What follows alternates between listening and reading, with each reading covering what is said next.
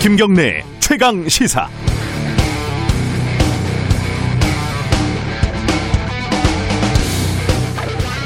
좋은 뉴스라는 건 뭘까요? 어, 좋은 방송, 좋은 저널리즘이라는 건 또 뭘까요? 매일 밤, 매일 새벽에 오프닝을 씁니다. 별 생각 없는 놈이 어쩔 수 없이 규칙적으로 고민이라는 걸 하게 됩니다. 청취자들 속을 뻥 뚫어주는 사이다 오프닝은 과연 좋은 걸까? 어, 조미료를 팍팍 쳐서 자극적인 국물을 만들어서 잠시나마 쓰린 속을 달래주는 해장국 언론은 올바른 것인가?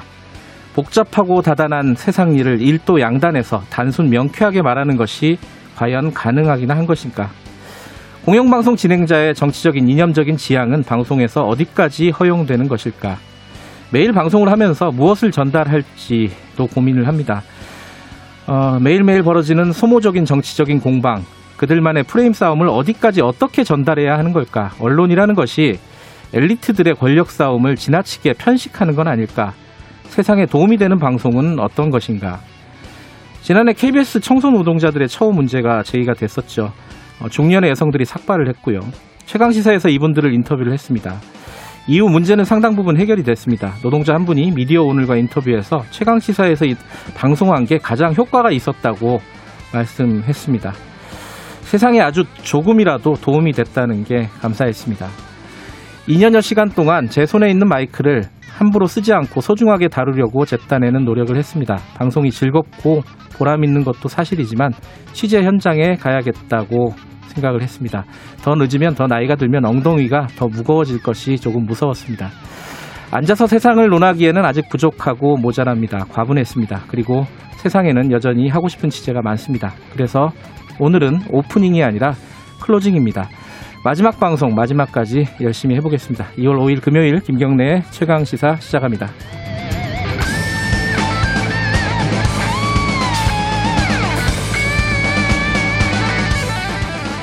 네, 김경래 최강 시사는 유튜브 라이브 열려 있고요. 실시간 방송 보실 수 있습니다. 샵 9730으로 문자 기다립니다. 짧은 건 50원, 긴 건 100원이고요. 스마트폰 콩 이용하시면 무료로 참여하실 수 있습니다. 오늘도 뉴스가 많네요. 일부에서는요, 부동산 대책 어제 발표가 됐죠. 어, 공급 쇼크, 이렇게 정부에서 얘기를 했는데, 내용, 그리고 한계, 여러 가지로 좀 짚어보겠습니다. 2부에서는 또 판사 탄핵, 어, 헌정사상 초유의 판사 탄핵에 대한 입장, 어, 오늘은 여당 입장 좀 들어보고요. 3부에서는요, 영화 미나리 미국 각종 상 휩쓸고 있잖아요. 근데 인종차별 논란이 벌어지고 있답니다. 어떤 일인지 들어보겠습니다.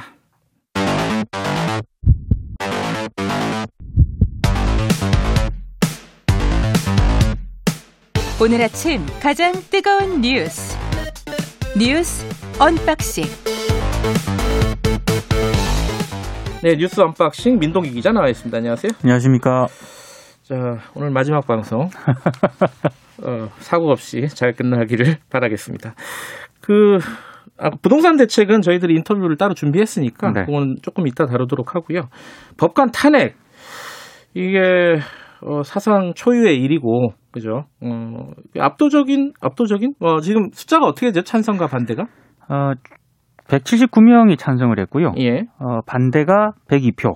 기권이 음. 3표, 무효가 4표였습니다. 네, 거의 당별로 나온 거네요. 그렇습니다. 예. 근데 지금 더불어민주당하고 정의당, 열린민주당 등 이른바 그 범여권 의원 161명이 탄핵안을 공동 발의를 했거든요. 네. 근데 찬성이 179명이 나왔다는 건 민주당 의원들이 추가로 일단 찬성을 하지 않았나 이렇게 음. 이제 추정이 되고 있고요. 네. 법관 탄핵 소추는 헌정사상 처음입니다.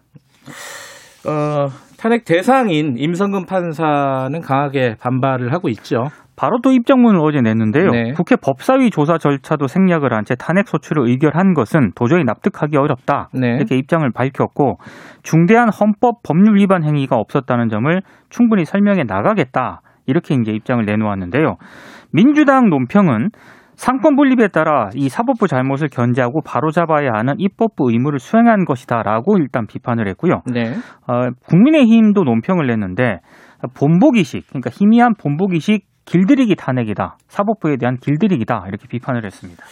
그러니까 이게 판사를 탄핵한 게 사법부 독립을 위해서 어, 이렇게 재판에 개입한 판사를 탄핵했다. 이게 이제 여당 측의 입장인데 야당은 이거 사법부 길들이기 아니냐 그렇습니다. 이렇게 문제 제기를 하고 있는 거고요. 오늘은 조금 이따가 박주민 의원 연결해가지고 얘기 좀 들어보겠습니다. 이 와중에 아 이게 연결되는 얘기이기도 하고 좀 따로 가는 얘기이기도 한데 어쨌든 임성근 부장판사 그 탄핵 대상인 그분이 어, 연루된 또 다른 일이 있습니다. 그죠? 대법원장의 녹음 파일. 이게 어떻게 된 일입니까? 이 언론들이 이걸 더 주목을 하더라고요. 이게 그- 좀 자극적이잖아요. 김명수 대법원장하고 이제 지난해 면담을 했거든요. 네. 근데 이 면담 녹음한 파일이 어제 공개가 됐습니다. 근데 여기서 이제 김명수 대법원장이 사표를 제출하려는 그 임성근 판사에게 네. 이런 얘기를 합니다. 본인 입장으로서도 여러 영향이랄까 그런 걸 생각을 해야 된다. 그 중에는 정치적인 상황도 살펴야 되고 이런 얘기도 있고요. 음, 어, 지금 뭐 탄핵하자고 저렇게 설치고 있는데 설친다는 표현 네. 썼더라고요. 내가 음. 사표 수리했다 하면 국회에서 무슨 얘기를 듣겠느냐 이런 네. 내용이 있습니다. 그러니까 지금 언론들이 보도를 하고 있는 초점은 그 김명수 대법원장이 여러 정치적인 거를 좀 고려를 하는 것 아니냐 이렇게 비판을 하고 있는 그런 겁니다. 그러니까 이제 이게 해석은 좀 분분해요. 네. 그죠?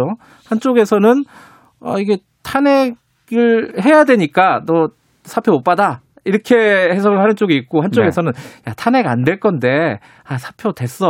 그리고 좀 조용히 넘어가자 이렇게 얘기하는 사람들이 있고 이게 해석이 좀 분분합니다. 그러니까 논쟁점, 그러니까 여러 가지 해석되는 지점이요. 예. 첫 번째는 대법원장이 거짓말했다. 일단 거짓말한 건 사실이죠. 결과적으로는 그래서 어쨌든 어제 그것 때문에 예. 또 이제 또 사과문을 내긴 했는데요. 예. 일단 거짓말했다라는 그런 비판이 하나 있고 네. 또 하나는 임성근 그 부장판사 처신은 그럼 온당했느냐 네. 이런 비판도 있습니다. 그러니까 사표 수리 안 되니까 대법원장과의 대화 내용을 몰래 녹음한 것 아니냐, 이거 어떤 의도를 가지고 녹음한 것 아니냐 이런 비판이 나오고 있는 아니, 거고요. 물론 어, 당사자는 우연히 그렇죠. 예, 녹음을 한 거다. 그리고 그- 저분의 말씀을 잘 해석하기 위해서 녹음을 한 거다. 네, 이렇게 해명을 하고 있고 좀 무리죠, 그거는. 그렇습니다. 그리고 이제 당시 그러면 대법원장이 그 사표 수리를 좀 수용을 했어야 되느냐. 예. 예. 여기에 대해서도 논란이 있습니다. 그렇죠. 수리를 하면 더 큰 문제가 생겼을걸요, 아마? 그러니까 지금 징계위원회에 징계 청구가 된 경우라든가 아니면은 비위와 관련해서 수사 중임을 통보받은 그런 법관 있지 않습니까? 예.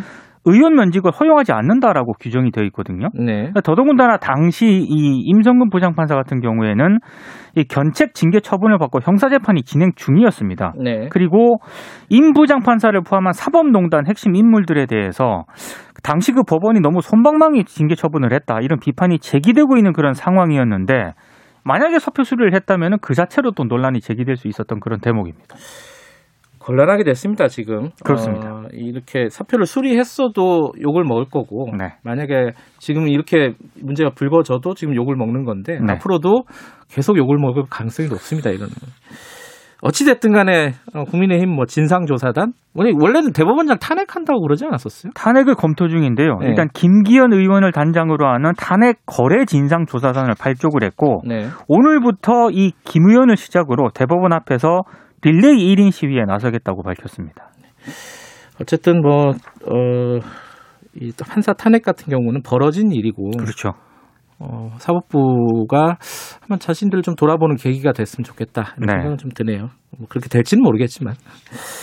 아, 하나만 더 보- 알아보죠. 그 어제 아침에 어, 뭐 드디어 드디어라는 표현을 써도 되나요? 문재인 대통령과 바이든 대통령이 통화를 했습니다. 바이든 대통령 취임 후 14일 만에 통화가 이루어졌거든요. 예.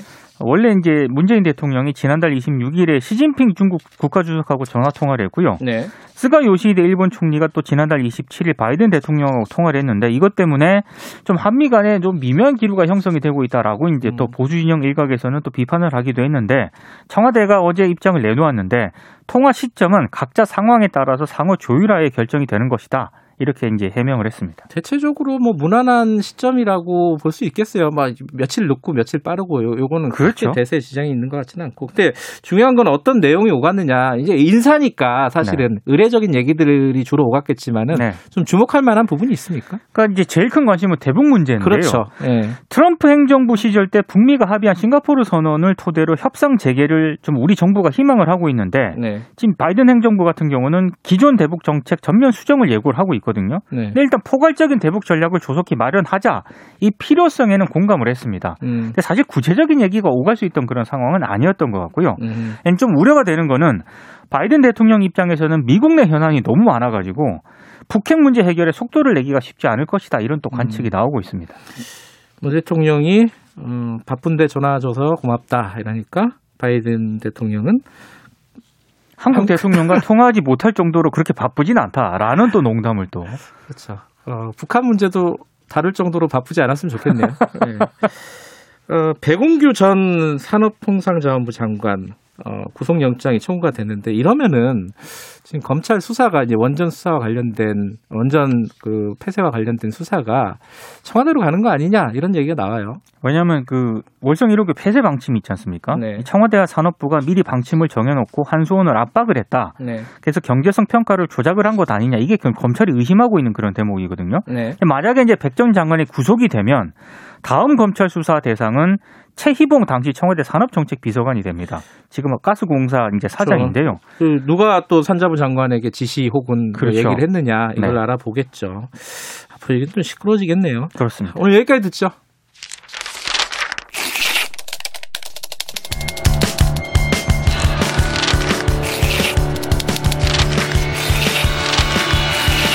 민동기의 저널리즘 M.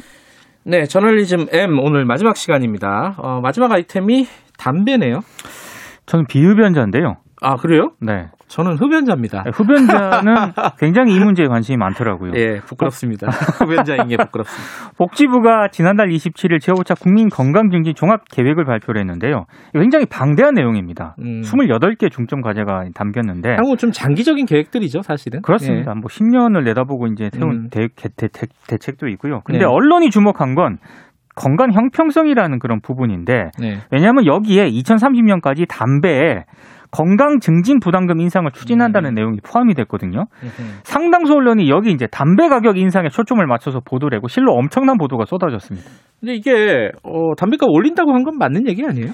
그러니까 10년 안에 음. 이제 올리게 올릴 수도 있다, 올리겠다 이런 방침을 밝힌 건데, 예. 근데 제가 봤을 때 좀 언론이 너무 앞서가는 보도를 한것 음, 같습니다. 어떤 측면에서 그렇죠? 그러니까 복지부가 발표한 내용을 보면은 흡연율을 낮추기 위해서 네. 담배에 대한 건강 증진 부담금을 인상할 필요가 있다 이런 대목이 나오거든요. 음. 그러니까 이 대목이 나오니까 현장에서 기자들이 막 물을 거 아닙니까? 그러니까 인상 폭과 시기에 대해서 주로 기자들이 질문을 했는데 여기에 대해서 복지부 답변이 이렇습니다. 그러니까 담배값을 현재 OECD 평균은 담배값 하나당 7달러인데 네. 우리나라는 한 4달러 정도다. 상대적으로 싼 건 맞아요. 그렇습니다. 예. 이게 담배값을 올리겠다. 이게 정책적 목표다. 네. 근데 10년간의 계획이다. 음. 현재는 아주 구체적으로 언제 온- 얼마만큼 올릴지는 정하고 있지 않다. 아. 요게 정확한 워딩입니다. 복지부는 이렇게 구체적으로 얘기를 했는데 그렇죠. 언론의 보도는 완전히 달랐죠. 몇 가지 보도 제목만 제가 살, 저 소개를 해드리겠는데요. 네. 중앙일보는 담배값 인상 들끓는 민심, 4년 전 문재인 대통령 발언은 서민지어짜는 것 이렇게 비판을 했고 네. 주요 정치인들 입장을 좀 많이 소개를 했더라고요. 네. 나경원, 이 시국에 담배값 인상이라니 눈치 없는 정부 이런 제목도 있고 홍준표, 담배값 인상, 세수 확보하려는 서민 착취 증세다 음. 이런 또 제목의 기사도 있습니다. 일단 뭐 복지부의 말과는 다르게 단정적으로 얼마 올린다 뭐 이런 식으로 해놓고 이제 정치인들 얘기를 반응들 많이 보도를 했네요. 근데 이게 이해는 됩니다. 뭐 무슨 기사든지 그 끼워 넣는 거죠. 뭐 대통령 끼워 넣으면 좋거든요 제목에. 이제 전체적으로는 이런 보도가 나오는 이유가 있을 거예요, 그죠? 그러니까 박근혜 정부 때 담배 가격 인상하지 않았습니까? 네. 근데 이거 많이 비교를 했어요. 그때 박근혜 정부가 담배값 2,000원 올렸거든요. 맞아요. 아 힘들었어요. 그때 그때 문재인 대통령이 증세 없는 복지를 강조하더니 정부가 담배 가격 인상으로 꼼수 증세에 나선 것 아니냐. 그때 네. 이제 비판을 했는데 왜 네. 지금 담배, 담배 가격을 올리느냐. 언론 보도가 이제 여기 많이 초점이 맞춰져 있었습니다. 음, 음. 제가 아까 이제 박근혜 정부 때 담배값 올렸다고 했잖아요. 네. 그때 언론 보도랑 지금 언론 보도랑 비교해 보면 좋을 것 같네요. 엄청나게 다릅니다. 예. 물론 이제 꼼수 증세라면서 비판한 것도 있긴 했는데요. 예. 어, 지금 흡연율 낮추고 청소년 건강 보호하기 위해서 담배값 올리는 게 맞다. 이렇게 평가라는 곳이 조선일보였고요. 어, 그래요? 중앙일보는 한발 더 나갔습니다. 음. 인상 잘했다. 어. 올리려면 좀 한꺼번에 올리는 게 좋다. 이렇게 아하. 평가를 하기도 했- 했고요. 예. 그러니까 이게 저 이번에 정부는 10년 안에 흡연율 낮추기 위해서 인상 검토하겠다고 방침을 밝힌 건데 네. 반응이 좀 확실하게 예. 박근혜 정부와는 다른 것 같습니다. 그때는 틀리고 지금은 맞고 지금은 맞고 그때는 틀린 건가? 뭐 해가 복잡하네요. 어쨌든 뭐 정부는 아니라고 했으니까 그건 정리가 된 거죠. 정리가 된 건데요. 예. 언론들 보도 속에 좀 놓친 게 있어가지고요. 예. 이 담배값 인상 취지가 정작 잘 부각이 안 됐습니다. 네. 그러니까 학계 얘기를 들어보면 이 담배값 인상은 흡연율 끌어내리는데 가장 효과적이다라고 얘기를 하시는 분들이 많고요. 네. 특히 청소년 흡연율 줄이는데 정말 효과적이다라고 많이 얘기를 하시거든요. 네. 근데 정작 언론들이 너무 정치적인 어떤 그런 부분만 강조한 나머지 우리 언론이 정작 공론회장에서 좀 논의해야 될 그런 대목들이 좀 사라진 게 아닌가 이런 생각이 좀 들더라고요. 근데 제가 이런 얘기하니까 흡연하고 계신 지인들이 예. 그건 네가 비흡연자라서 그래라고 얘기를 좀 하기도 아, 했습니다. 저는 말을 잘 듣는 사람인가? 이 뉴스를 딱 보는 순간 아, 담배 끊어야겠다 이런 생각 들었는데. 아, 이게 참 언론이 일차원적이라고 할까요? 그런 게 좀 있습니다. 그렇습니다. 네, 예. 직자적이고 너무 말초적이고 이런 부분들은 우리가 좀 극복을 해 나가야 되는 음, 부분인데. 정작 논의를 좀 해야 될걸 예. 제대로 논의를 했으면 좋겠습니다. 알겠습니다. 아, 오늘 제가 마지막 방송이라고 했는데 많은 분들이 문자를 보내주고 계십니다. 뭐 아쉬웠다, 고마웠다. 평소에 좀 보내주시지. 고생하시- 이 와중에 네. 김지윤 님이 어, 원래 기자셨어요? 뭐 이런 말씀을 보내주셨습니다. 아, 정말 충격적이네요. 제가 인생을 잘못 산 것 같습니다. 아니 저한테도 물어보는 분이 계십니다. 음, 김경래 그분은 기자냐 아나운서냐? 아, 아, 아나운서냐? 네, 그렇게 얘기를 하신 분들도 칭찬으로 있습니다. 네. 받아들이도록 하겠습니다. 어, 뭐 하냐는 말씀 많이 보내주시는데, 어, 뉴스타파에서 기자 생활 계속 하고요. 좋은 기사 쓸 수 있도록 노력하겠습니다. 어, 민노기 기자 거의 한 2년이죠. 고생 네. 많이 하셨습니다. 앞으로도 최강 시사 잘 지켜주시기 바라겠습니다. 고생하셨습니다. 네, 고맙습니다. 저널즘의 민동기 기자였고요. 지금 시각은 7시 36분입니다. 최강 시사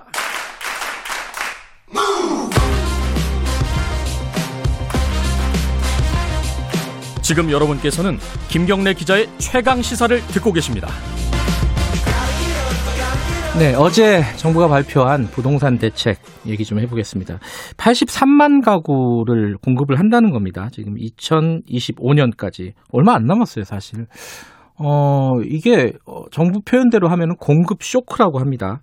이게 과연 집값을 안정시키는데 그리고 우리의 주거 환경을 개선하는데 어느 정도 도움이 될지 어떤 한계가 있을지 어, 전문가와 함께 얘기 들어보겠습니다. 박원갑 KB국민은행 부동산 수석 전문위원 연결되어 있습니다. 위원님 안녕하세요. 네, 안녕하십니까? 네. 일단 예, 위원님 의견부터 좀 궁금하네요. 이 어제 대책에 대한 평가가 어떻습니까? 아까 말씀하신 것처럼 어, 저는 공급 드라이브 혹은 네. 뭐 공급 총력전 이런 식으로 어, 받아들였고요. 네. 어, 주로 집이 많이 필요한 곳이 대도시잖아요. 네. 근데 이곳에서 주로 어, 어, 주로 3, 40대 음, 맞벌이 부부가 아, 주택 시장의 핵심 수요층인데 네. 이 수요를 충족시키기 위해서는 결국 도심 그 근처에다가 집을 공급을 해야 되잖아요. 네. 그래서 뭐 재건축이라든지 재개발, 역세권, 둔공업지 그리고 저층 주거지에 어쨌든 뭐 도시 지역 내 가용 토지를 최대한 확보를 해서 이제 공급을 하겠다 이렇게 보고요. 네. 또 어, 변창흠 장관님이 어, 저녁에 좀 얘기를 하셨죠. 이거 외에 이제 신규 택지도 좀, 어, 공급을 할 예정인데, 음. 뭐, 한두 달 사이에 내놓겠다. 한 네. 25만 가구 정도를 내놓겠다. 이렇게 얘기를 했기 때문에. 그러면 이거 추가되는 거예요? 83만에서 25만이? 예, 그렇다고. 아, 그럼 됩니다. 거의 100만 가구네요. 예. 예. 그럼 이게 3기 신도시도 지금 진행 중이잖아요. 그죠? 예. 아니 근데 이렇게 공급 많이 하는 게 일단 첫 번째 가능한 것인지 계획은 계획이라 치더라도 어, 두 번째는 그렇게 하면 문제는 또 없는 건지 일단 첫 번째 가능한 겁니까 이거 왜냐하면 숫자만 있지 정확한 지역이라든지 이런 게 아직 없잖아요 그렇죠. 근데 어? 아까 예. 83만 가구 말씀을 하셨잖아요. 예. 그런데 어 이거는 어 정확하게 자료를 보면은 그 부지라고 이렇게 되어 있어요. 네. 그러니까 신도시 짓는 거하고는 좀 다르거든요. 네. 그러니까 이미 살고 있잖아요. 그죠? 네 이분들을 내 보내고 여기다가 이제 집을 지어야 되는 거니까 예. 순수하게 늘어나는 순정 효과는 이보다 약간 낮을 겁니다. 아 이렇게 보시면 되고 아예 허 벌판에다 짓는 게 아니니까 예. 예, 그러고요. 그다음에 2025년까지 그러면 얼마 안 남았잖아요. 맞아요. 예. 그런데 이게 기준이 아마 입주 기준보다는 아하. 인허가 기준이 될 가능성이 저는 있다고 봐요. 물론 음. 입주하는 것도 있겠지만 네. 조금은 실제로 체감하는 것은 조금 늦을 수 있다 이렇게 보시는 것도 괜찮을 네. 것 같아요.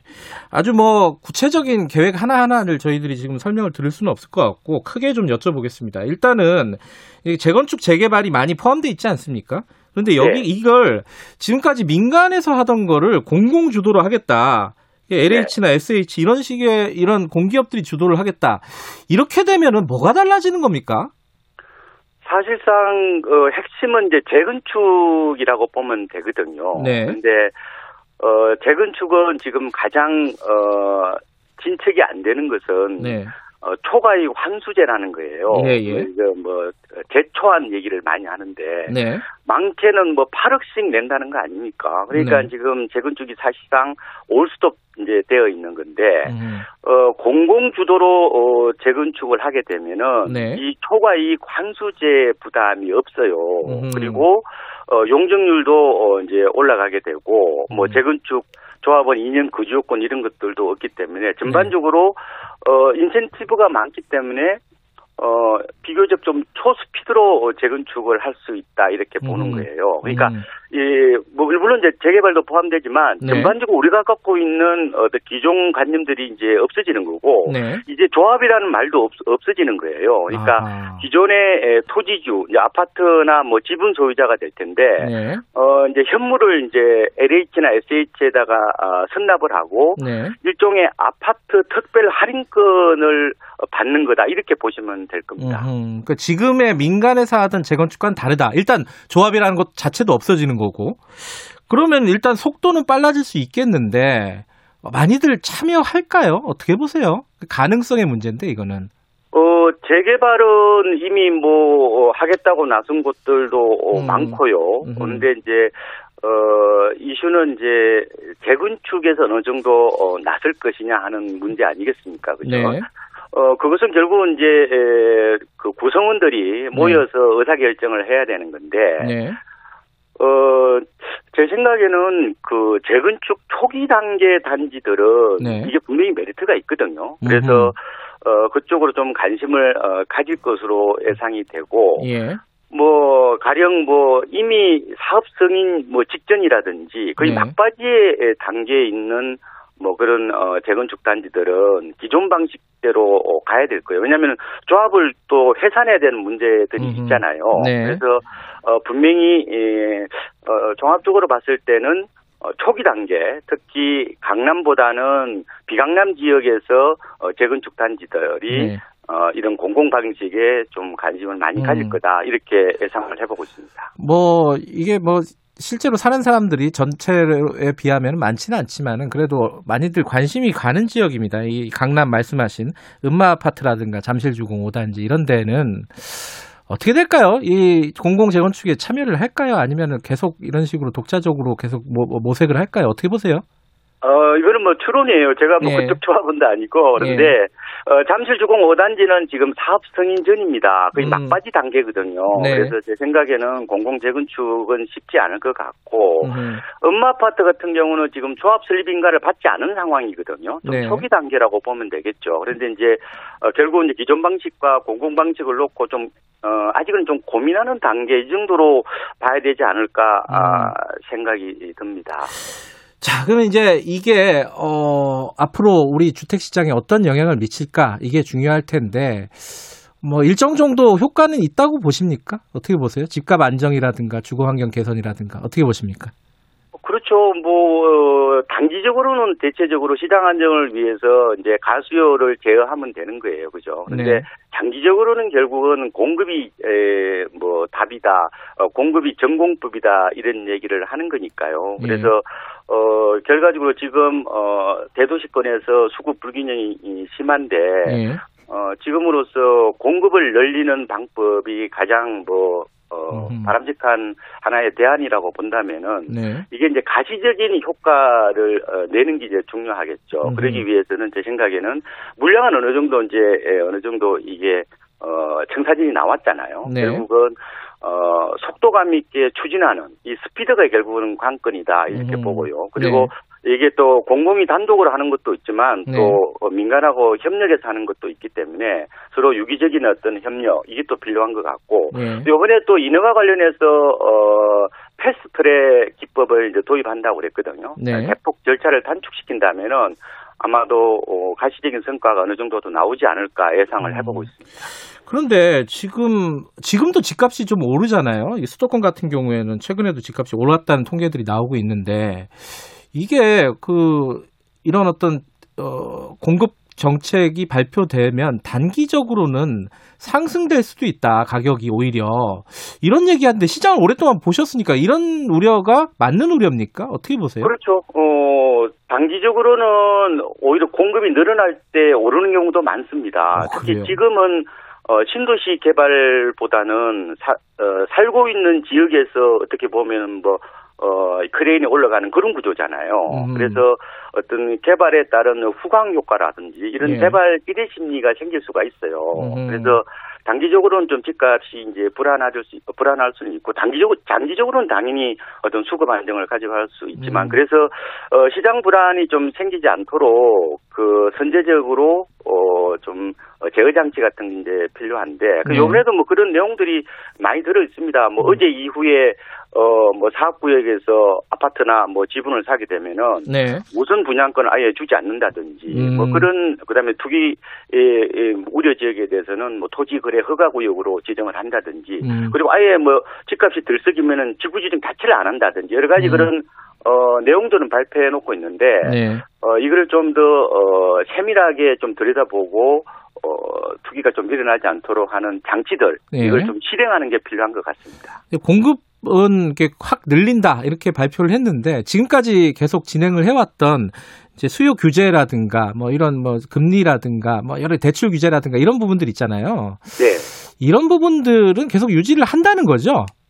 그대로 지금 갈 수밖에 없을 거예요. 왜냐하면은 음. 시중의 유동성이 워낙 많아서요. 지금 네. 주식 보십시오. 굉장히 많이 올랐잖아요. 전반적으로 지금 자산 시장이 하나의 이제 거대한 지금 어뭐 일종의 유동성 장세를 만드는 어떤 과정이잖아요. 네. 그래서 시장 여건이 여전히 불안하기 때문에 규제 완화 쪽으로 어떤 뭐 대책이 나온다면은 네. 시장에 에, 어떤 어 잘못된 신호를 좀 보낼 수 있다 이런 우려감이 음. 있는 것 같아요. 그래서 음. 당분간 아마 어, 수요 억제 쪽은 어, 계속되지 않을까 이렇게 음. 예상을 해보고 있습니다. 또 이제 집 가진 사람들은 뭐 이제 양도세 완화 이런 부분들에도 관심이 좀 있지 않습니까? 이런 네. 부분들도 당분간은 뭐 기대하기 어렵겠죠 아마. 네, 그렇게 보시는 게 음. 맞을 것 같습니다. 근데 또 하나 지적 중에 하나가 어, 공급 대책을 대규모로 한다. 이게 좋은데 이 전세 대책은 없는 거 아니냐? 좀 미진한 거 아니냐? 이거 어떻게 보십니까? 전세 대책 부분은 이번에 일부 좀 포함되어 있긴 해요. 네. 가령 어 주로 이제 단기의 주택을 공급할 수 있는 걸한 음. 10만 가구 정도를 이제 내놓겠다고 얘기를 했거든요. 네. 그러니까 주로 이제 뭐 공실 뭐 호텔이라든지 오피스 이거를 이제 뭐 청년 기숙사로 리모델링을 한다든지 하는 이런 어 활성화 방안들도 네. 어 같이 이제 내놨는데 네. 어제 생각에는 이게 에, 아까 말씀하신 것처럼 공급 규모가 많잖아 그죠? 네. 아까 폭탄까지 말씀하셨는데 네. 그러면은 어 한꺼번에 이제 그 철거와 이주를 어 하게 되면은 혹시 전, 어, 국지적인 전세난이 일어나지 않을까 우려를 할 수가 있어요, 그죠? 네. 그래서 나중에 아마 이주를 하더라도 어, 무조건 동시다발적으로 하지는 말고 네. 뭐 지역별로 뭐 시기를 분산한다든지 이런 것들은 좀 후속 대책이 좀 뒤따라야 되지 않을까 예상을 해보고 있습니다. 지금 이제 대규모 서울에도 이제 역세권이라든가 뭐 재건축이라든가 어쨌든 대규모 어떤 공사들이 막 벌어질 텐데 말씀 아까 잠깐 언급하셨어요 위원님께서. 이 기존에 살던 사람들이 일단 나가야 되잖아요. 거기 고- 네. 공사를 하려면은. 그걸 뭐 소위 이제 어려운 말로 젠트리피케이션이라고도 하고. 이 그, 그런 거 어떤 저항이라든가 어, 갈등이라든가 마찰 이런 것들이 좀 많이 생기지 않을까? 이런 우려는 어떻게 보십니까? 그렇죠. 흔히 이제 둥지 내몰림 이 말씀이죠. 음, 그렇죠. 젠트리피케이션 부분인데 예. 어, 이번에 보도자료에서 이 부분이 저는 들어있더라고요, 보니까. 음, 네. 그러니까 뭐 세입자라든지 영세상인들이 이제 개발에 따라서 외곽으로 내몰릴 수 있는 어떤 그런 측면이 있잖아요. 네. 그래서 어, 일단은 영세 상인들한테는 임시 영업 공간을 제공을 하고 네. 또 어, 세입자들은 이제 임시로 어, 살 수 있는 뭐 그런 어 공간 말하자면 네. 이제 순환 정비라고 얘기하는데 네. 이런 것들도 같이 한다고 이제 하는데 네. 어쨌든 계획은 잡혀 있는데 예. 이 역시 좀 현실성 있는 후속 대책이 뒤따라야 되지 않을까 음. 예상을 해보고 있습니다. 이게 이제 이 83만이라는 숫자가 지금은 추산이잖아요. 네. 근데 이게 결국은 이제 주민들이 얼마나 동의하느냐의 문제일 텐데 이게 동의가 제대로 이루어지지 않으면 허수가 될 수 있지 않습니까? 이 83만이라는 숫자가 이 동의는 많이들 이루어질까요? 이런 개발이라든지 재건축이라든지 여러 가지 이런 부분에 대해서 일단은 어 주로 이제 어느 정도 메리트 메리트가 있느냐 이 부분 그렇죠. 아니겠습니까? 그죠? 네. 아니면 기존 방식으로 어 해도 되는데 음. 굳이 공공 방식으로 개발을 어, 해야 되느냐 이런 음, 부분에 대해서 생각을 할 텐데 네. 어쨌든 이번에 공공 방식으로 개발을 하게 되면은 뭐 네. 용적률을 어, 대폭 올려준다든지 뭐 종 상향 이런 것도 있거든요. 네. 2종에서 3종으로 바꾼다든지 어 이런 어, 각종 어 그런 메리트가 있기 때문에 음, 아마도 어, 토지주들이겠죠. 네. 결국 집주인들이 어 여러 가지 방식을 놓고 좀 어, 저울 때 올려놓고 의사결정을 하지 않을까 생각이 음. 들고요. 예. 어, 그런데 주로 디벨로퍼 분들 말씀을 들어보면은, 어, 어느 정도 이번에 공급에 각이 나온다 이런 얘기를 하세요. 아, 그래요? 그래서, 음. 예, 예. 그래서 뭐 역세권이라든지 뭐 중공업지나, 어, 이런 쪽은 어느 정도, 어, 좀, 어, 디벨로퍼들이 참여하지 않을까 아, 예상을 해보고 있습니다. 알겠습니다. 지금 마지막으로요. 이제 이 공급이 실제로 이루어지려면은 몇 년 걸립니다. 그죠? 어, 5년이 아까 말씀하신 대로 입주 기준이 아닐 수도 있다고 했는데 이 앞으로 주택 시장 뭐 단기간 1년간의 주택 시장이라든가 앞으로 향후 한 3, 4년간의 중기적인 어, 주택 시장 어떻게 진행이 될 거라고 좀 보십니까? 지금 아까 말씀드린 것처럼 지금 유동성 상세 부분이거든요. 그런데 어, 제 생각에는 어, 집값이 단기간에 좀 안정되기는 좀 녹록치는 않아 보여요. 아. 왜냐면 워낙 이게 저금리 부분이고 올해 예. 또 입주량이 줄어드는 측면이 있거든요. 예. 근데 어, 좀 중기적으로 본다면은 네. 집값이 너무 많이 올랐거든요. 음. 올해까지 서울이 오르게 되면은 무려 8년이라는 이런 초장기 이 상승 사이클인데 음, 과거에 산고 곡심이라는 말이 있어요. 산이 높으면 이제 골이 예. 깊다는 말인데 그래서 지금은 어, 과도한 상승에 따른 어떤 피로감이라든지 이런 부분들을 고민해야 음. 될것 같고 하반기로 가면 갈수록 저는 상승세가 좀 둔화되는 어떤 음. 그런 측면이 있어서 어, 실수요자분들은 시장을 좀 조심스럽게 지켜봐야 되는 게 아닌가 이런 생각을 해보고 있습니다. 알겠습니다. 오늘 말씀 감사합니다. 네, 고맙습니다. 박원갑 KB국민은행 부동산 수석 전문위원이었습니다. 김경래 최강 시사 1분 여기까지 하고요. 2부에서는요. 판사 탄핵 소추 어, 박주민 의원과 함께 이야기 나눠봅니다. 잠시 후 8시에 돌아옵니다.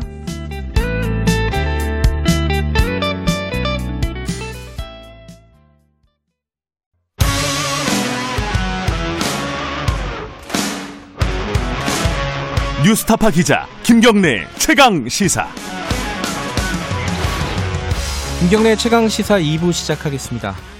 어제 국회에서요. 어, 임성근 부산고등법원 부장판사에 대한 탄핵 소추안이 어, 본회의를 통과했습니다. 이 사법농단 의혹에 연루된 인물이죠.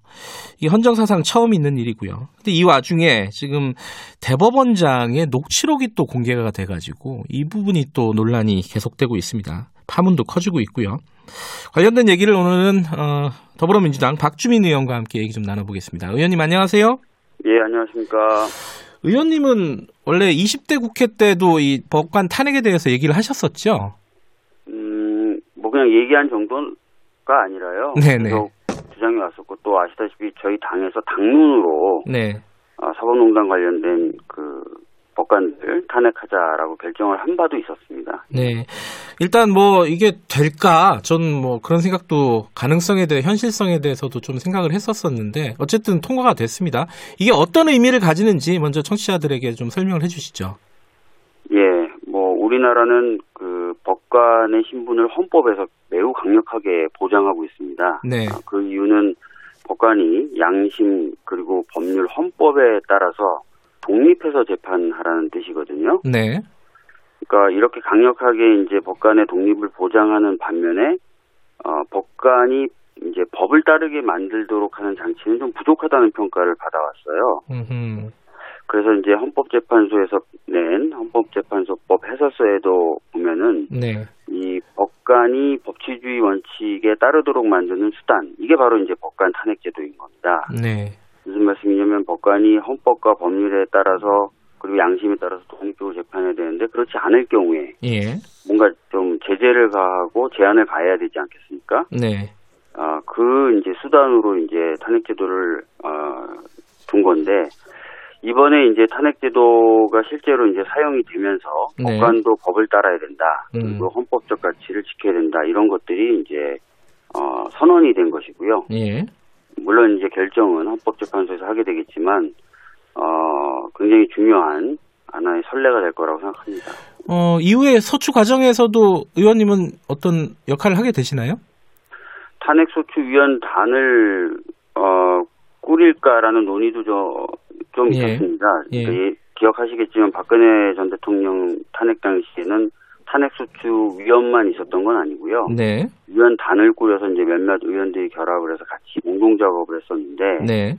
이번에는 그때에 비하면 굉장히 사안이 간단하고 음. 또 이미 사실관계가 상당히 드러나 있는 상태라서 네. 탄핵소추 위원단까지는 꾸리지 말자 이렇게 음. 지금 얘기가 돼서 제가 이후에 뭐 특별한 역할을 할지는 음. 모르겠습니다. 네. 이제 헌법재판소로 공이 넘어간 건데 네. 여기선 쟁점이 뭐 두 가지쯤 되는 것 같습니다. 하나는 이제 각하될 거냐, 혹은 이게 네. 실제로 통과될 거냐. 이게 어, 법적으로는 일단 무죄를 받은 사람이잖아요. 이 임성근 네. 판사가. 네. 어, 중대한 어떤 사안으로 헌법재판소가 판단을 할 것이냐, 과연. 이 부분은 어떻게 지금 보고 있습니까, 민주당에서는? 네. 제가 뭐 여러 차례 강조했지만 형법상 유무죄 문제하고 네. 헌법적 가치를 위반했는지 여부를 판단하는 기준은 완전히 다릅니다. 네. 아, 그래서 박근혜 전 대통령 탄핵 당시에도 박근혜 전 대통령이 기소도 안 됐다. 네. 뭐 그래서 기소라도 기다려야 된다. 또는 1심 판결이라도 받아야 되는 것 아니냐. 뭐 이런 음. 주장을 박근혜 전 대통령 측 대리인이 계속해서 주장을 했었었는데 네.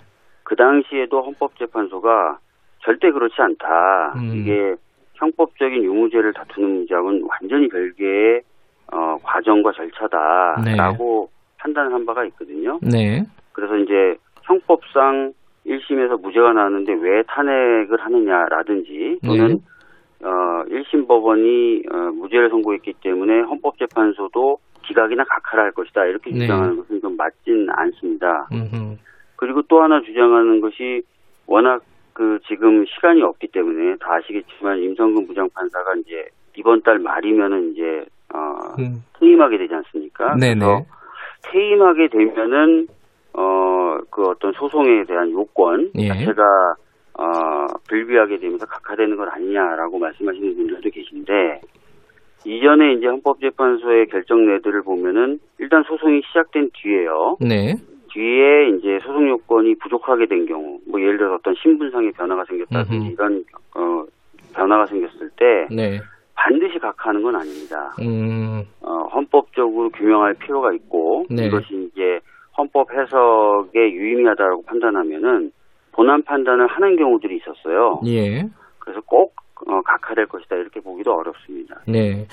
근데 이제 사람들은 그런 의구심도 있을 거예요. 그 사법농단에 연루된 어, 사, 판사들이 꽤 많잖아요. 네. 그런 많은 판사들 중에 왜 하필 임성근 판사만 어, 탄핵을 하는 거냐?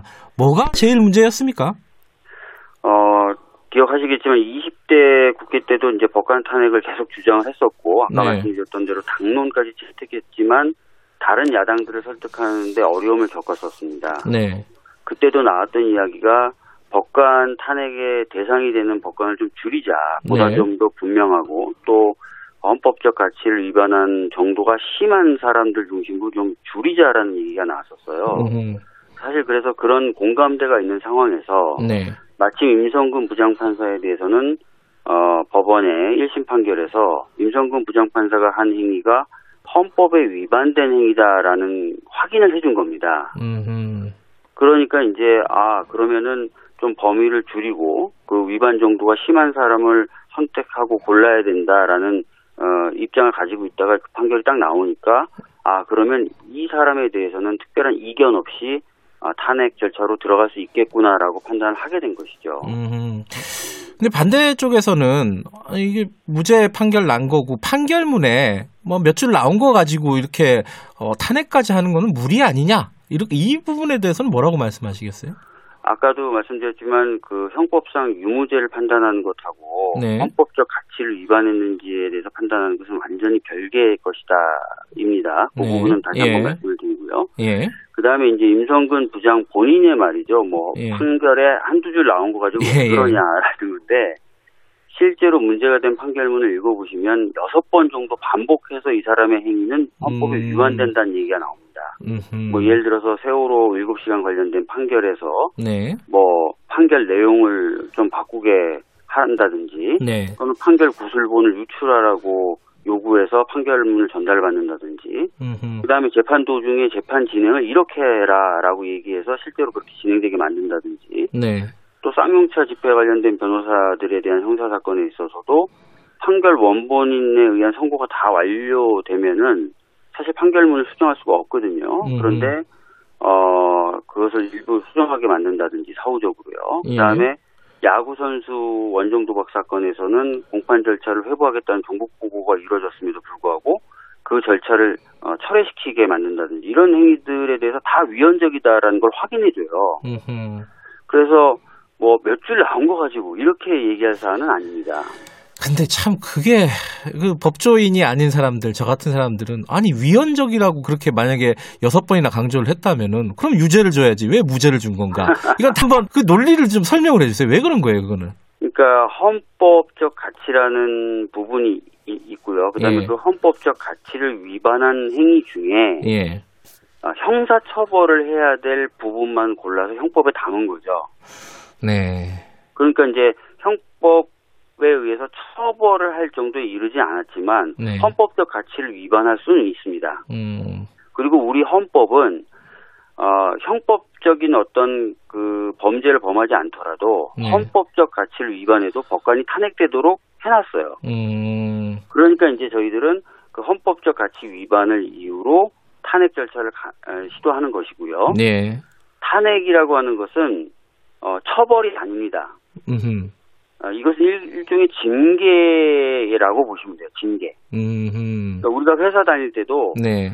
무죄가 나와도 징계되는 경우가 있지 않습니까? 그렇죠. 뭐. 문제가 돼서 예. 어, 이거는 법관에 대한 징계다 이렇게 음. 보시면 이해하시기가 쉽습니다. 예. 근데 야당은 그렇게 얘기하잖아요. 또 어제도 그 얘기가 본회의 때 나온 것 같은데 이게 법사위에서 조사를 해야 되는 거 아니냐? 조사 절차를 왜 안 밟냐? 이걸 왜 생략했냐? 이 부분에 대해서는 뭐라고 하시겠어요? 어, 지금까지 이제 탄핵이 몇 차례 시도가 됐고 예. 성공한 경우도 있고 뭐 성공하지 못한 경우도 있었는데요. 네. 그 어떤 경우이든 법사위에서 별도의 조사 절차를 진행한 바가 없습니다. 음. 어, 두 번째는 네. 어, 이 사안은 아까 말씀드렸던 것처럼 어, 1심 법원의 판단까지 나왔을 정도로 다른 사안에 비하면 훨씬 더 사실관계가 명확하게 규명돼 음. 있는 사안입니다. 네. 박근혜 전 대통령의 탄핵 같은 경우에도 박근혜 전 대통령 본인에 대해서 기소조차 되지 않은 상태에서 시작된 거예요. 네. 그 이전에 노무현 전 대통령님에 대한 탄핵도 역시 어, 비슷한 상황이었었고요. 예. 또 그 전에 이제 대, 대법관에 대한 어떤 탄핵 시도나 이런 경- 경우도 어 뭐 기소 뭐 이런 거 없, 없는 상태에서도 진행을 했었던 거거든요. 네. 그런 사안들에 비하면 굉장히 이제 사실관계가 명확하게 음. 드러난 상태라는 것입니다. 네. 그렇기 때문에 특별히 또 별도의 조사가 필요 없다는 것이죠. 그리고 예. 마지막으로 좀 말씀드리면 네. 야당에서는 그렇게 얘기합니다. 아니 이제 곧 퇴임을 앞두고 있는 네네. 법관이다. 시간도 없고 그래서 탄핵 소추가 시작돼도 이 사람이 중간에 퇴임하게 되면 어, 여건이 불비하게 돼서 법원 헌법재판소가 각하를 할 가능성도 많은데 왜 하냐라고 얘기합니다. 네. 그렇게 많이 비판을 했거든요. 네. 정작 그렇게 비판하면서도 시간을 소비할 수 있는 조사 절차를 해야 된다라고 얘기하는 건 앞뒤가 안 맞죠. 음. 야당 입장 하나 더 여쭤보죠. 어, 사실 이제 그 박주민 의원이나 뭐 이탄희 의원 같은 경우에는 그 뭐 21대 국회 전부터 이 탄핵에 대해서 강하게 주장을 하고 있었지만은 네. 어 당내에서도 그렇게 다수가 찬성한 건 아니었어요. 목소리가 그렇게 크진 않았어요. 최근에 갑자기 높아진 건 사실이란 말이죠. 이 목소리가 탄핵에 대한 의견이. 그런데 이거는 이제 여당에 대한 각종 불리한 판결이 나왔기 때문에 사법부 한번 손봐야 되는 거 아니냐. 지금 이런 민주당 내 탄핵에 대한 여론이 갑자기 뜨거워진 거 아니냐. 이런 거에 대해서는 뭐라고 하시겠어요? 아까도 말씀드렸지만 20대 국회 때부터 제가 주장해 네. 왔던 것뿐만. 아니라 네. 뿐만 아니라 예. 당론으로까지 결정했었던 문제예요. 음. 그러니까 어 그걸 꼭 기억하셔야 돼요. 그래서 그래서 뭐 원내대표 그 당시 원내대표였던 홍영표 의원님 예. 같은 경우 정론관에 서서 기자회견도 하고 음. 20대 국회 때요. 네. 다만 의석이 부족해서 하지 못했던 거죠. 음. 자꾸 이거를 기억을 못 하시는 건지 아니면 의도적으로 얘기를 안 하는 건지 네. 20대 국회 때부터 얘기했고 20대 국회 때도 임성근 부장판사는 탄핵 대상 저희가 고려했던 탄핵 대상 중에 주요한 대상이었어요. 음. 갑자기 한게 아니다. 갑자기 음. 한게 아니에요. 이거는 음. 기사만 검색해봐도 금방 알 수 있는 겁니다. 음. 그래서 제가 이틀 전인가요? 3일 전 기자간담회 아주 억울하다. 왜 그렇게 얘기하냐. 그럼 20대 국회 때 했던 거하고 당론으로 채택했던 건 다 뭐가 되냐. 네. 이렇게 얘기했을 정도인데 그걸 분명히 기, 억해 주셔야 되고 예. 21대 국회 돼서도 많은 의원들이 얘기했던 게 맞고요. 또이 음. 탄핵 작업이라는 걸 시작한 게 네.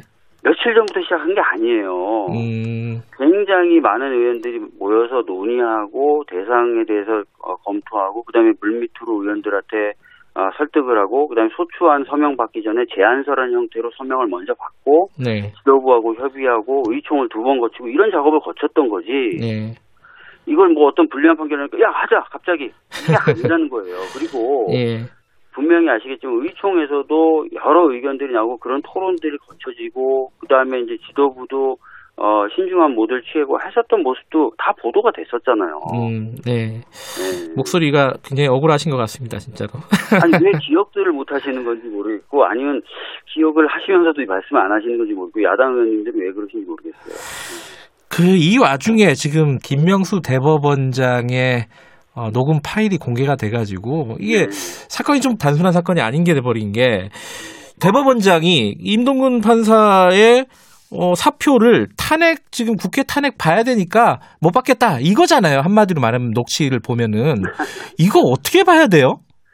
우선은 뭐 그 임성근 부장하고 김명수 대법원장 간의 뭐 대화나 이런 내용하고 뭐 이번 절- 진행된 절차는 완전히 별개의 것이고요. 예, 그다음에 두 번째로 말씀드릴 거는 한마디로 말하면 그거잖아요라고 지금 그 예. 김경민 기자님께서 네. 말씀하셨는데 맥락을 읽어보면 다양한 해석이 가능하겠더라고요. 음 어떤 그러니까 너, 예, 너 탄핵돼야 되니까 지금 당장 네, 네 사표 못 받아 음, 라고 하는 거 고로 어떤 분들은 해석을 해서 자꾸 문제 제기를 하는 건데 네. 또 다른 분들 읽어 말씀하시는 거 들어보면 그거 쭉 읽어보면 예, 야 어차피 탄핵되거나 그럴 일도 없어 음. 그러니까 뭐 너무 걱정하지 마 뭐 이러면서 어, 그렇지만 지금 뭐 니, 니스표를 당장 바로 이렇게 수리해 버리면 국회 쪽에서 공격이 들어오면 사법부가 정치 쟁점에 휘말리게 되잖아 음, 별뭐 걱정할 것도 없는데 뭐 좀 기다려봐 음. 이렇게 그냥 얘기하는 거 고로도 음. 읽히거든요. 그러니까 그 맥락이나 이것은 다양한 해석이 가능할 음. 것 같- 같아요. 근데 이게 해석이 가능하다 하더라도 네. 이 사법부의 수장이 입법부의 뭔가 눈치를 본 건 사실인 거잖아요. 이렇게 보든 저렇게 보든. 그러니까 탄핵이라는 예. 헌법 절차가 국회에서 논의가 되고 있었던 상황이거든요. 예. 어 그럴 때 이제 예를 들어서 수리를 사표 수리를 바로 한다. 네. 그러면 사실상 이게 입법부를 무시한 음. 사법부의 처신이 될 수도 있는 거죠. 네. 가령 저희들이 그렇게 문제 제기하는 경우들이 있습니다. 예를 들어서 공무원들이나 네. 검찰이나 이런 경우 문제 제기가 예상이 돼요. 뭐 국정감사나 이렇게 시작되면. 네. 근데 그 사람들을 바로 그냥 사표 수리를 해가지고 어 떠나 보낸단 말이에요. 네. 그럴 경우에 이제 저희들이 뭐라 그러죠. 아니 네. 분명히 우리가 문제 제기도 할 거고 여러 가지 뭐 할 건데 왜 이렇게 갑자기 이 사람들 신원을 정리해 주냐라고. 네. 그러니까 아마 그런 정치 쟁점에 법, 법원 전체가 휩싸이는 거에 대해서 뭐 대법원장 입장으로서는 조금 곤혹스러웠을 수도 있을 것 같아요. 그렇지만 음, 네. 대화 자체를 읽어보시면 너 탄핵돼야 돼. 음. 그러니까 나는 너의 탄핵을 위해서 사표 수리할 수 없어라고 얘기하는 건 아니거든요. 음. 네. 그런데 또 한편으로 생각해 보면요. 네. 이 임성근 부장판사는 지금 재판 받고 있는 사람이잖아요. 네네. 근데 사법부의 수장이 그런 사람들을 따로 사적으로 만나가지고 이런 얘기를 하는 게 적절한 것인가? 이런 의문도 하- 들더라고요. 그러니까 뭐 참 복잡한 것 같아요. 어떻게 음. 보면 그러니까 그 방금, 방금 말씀하신 것처럼 따로 음. 독대를 해서 두 시간 가깝게인가요? 저도 뭐 기사 본데 정확하지 않은데 꽤 긴 시간 동안 예. 독대를 했다는 것도 좀 이해가 안 되고 또 그걸 또 녹음한 것도 이상하고요. 뭐 예. 본인은 그게 우연히 녹음됐다고 하는데 그걸 믿을 국민이 어디 있습니까? 뭐. 그리고 예. 그리고 지금 보면 공개된 게 전체 대화가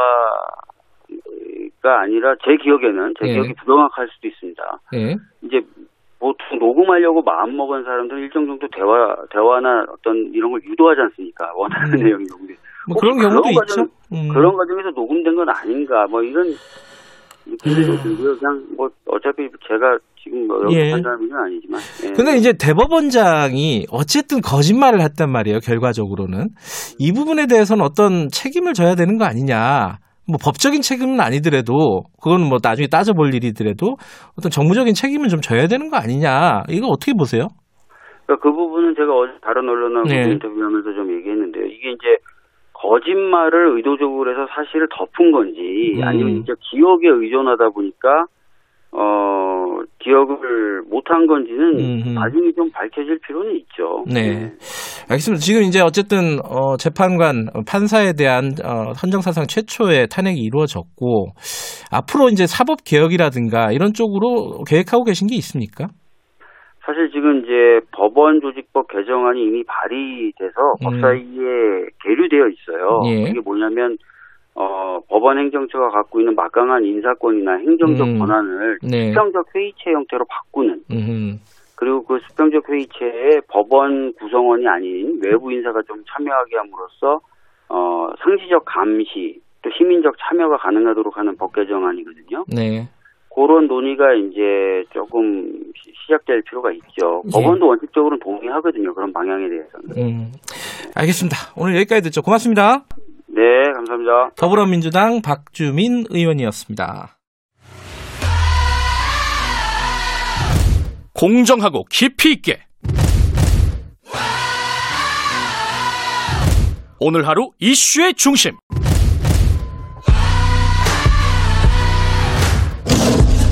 김경래의 최강 시사